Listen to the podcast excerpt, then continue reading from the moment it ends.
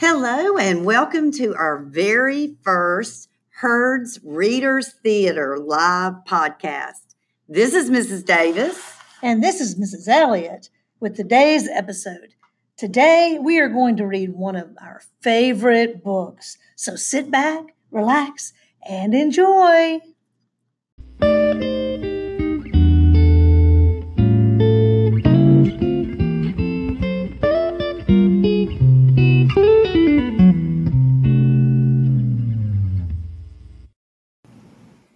The True Story of the Three Little Pigs by Jon Scieszka.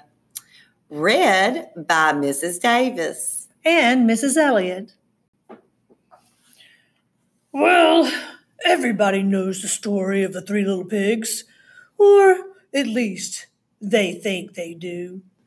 But I'll let you in on a little secret. Nobody knows the real story because nobody has ever heard my side of the story. I am the wolf. Alexander T. Wolf. But you could call me Al. Well, no one knows just how this whole big bad wolf thing got started, but it's all wrong.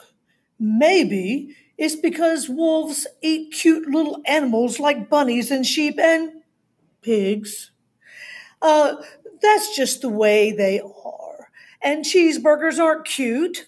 Folks would probably think people were big and bad too. But the whole big bad thing is all wrong. The real story is about a sneeze and a cup of sugar. Well, way back in Once Upon a Time time, time, our friend the wolf was making a birthday cake for his dear granny. He had a terrible sneezing cold and he had run out of sugar. So he walked down the street to ask his neighbor for a cup of sugar. Now, this neighbor just happened to be a pig, and he wasn't too bright either. He had built his whole house out of straw. I can't believe it. Who in his right mind would build a house out of straw? So, of course, the minute the wolf knocked on the door, it just fell right in. And of course, he didn't want to just walk into someone's house. So he called, Little pig, little pig, are you in? No answer. He was just about to go home without the cup of sugar for his dear old granny's birthday cake. But his nose started to itch. He felt a sneeze coming on. Well, he huffed and he snuffed and he sneezed a great sneeze.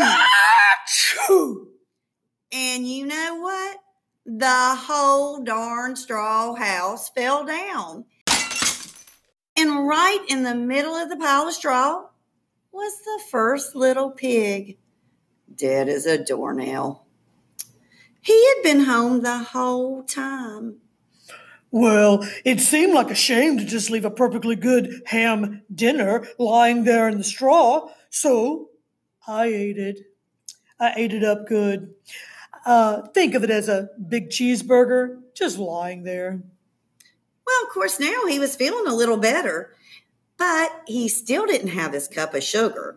So he went to the next neighbor's house. This neighbor was the first little pig's brother. He was a little smarter, but not much. He had built his house out of sticks. So he rang the bell on the stick house. Nobody answered. He called, Mr. Pig, Mr. Pig, are you in? And Mr. Pig yelled back, You go away, Wolf. You can't come in. I'm shaving the hairs on my chinny chin chin. Well, the wolf grabbed the doorknob, felt another sneeze coming on. He huffed and he snuffed and he tried to cover his mouth, but he sneezed a great sneeze. And you're not going to believe it. But this guy's house fell down just like his brother's. And when the dust cleared, there was the second little pig, dead as a doornail.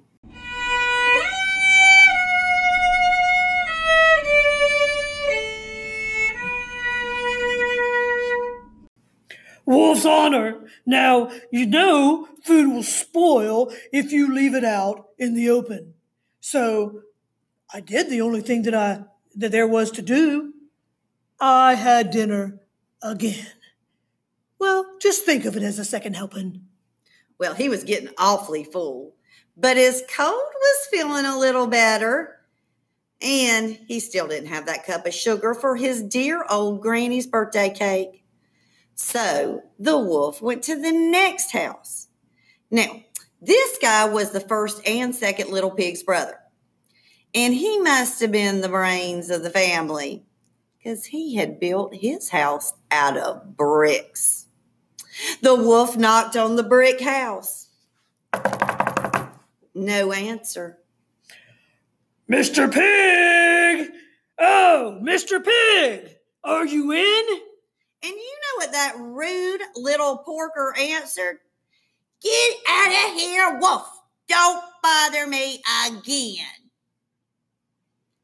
Talk about impolite. He had probably had a whole sack full of sugar, and he wouldn't even give the wolf even one little cup for his dear, sweet old granny's birthday cake. What a pig. Anyway, the wolf was just about to go home and maybe make a nice birthday card instead when he felt his cold coming on again. He huffed and he snuffed and he sneezed once again. And then that third little pig yelled, and your old granny can sit on a pin. Now, the wolf was usually a pretty calm fella, but when he heard that, he went a little crazy. I mean, someone was talking about his sweet old granny like that. Well, the cops drove up. And of course, he was trying to break down the pig's door. And the whole time, the wolf was just huffing and puffing and sneezing and making a real scene. The rest, they, as they say, is history. The news reporters found out about the two pigs he had for dinner, and they figured a sick guy going to borrow a cup of sugar just didn't sound very exciting. So they jazzed up the whole story with all that huff and puff and blow your house down stuff, and they made him the big bad wolf. That's it, the real story. I was framed!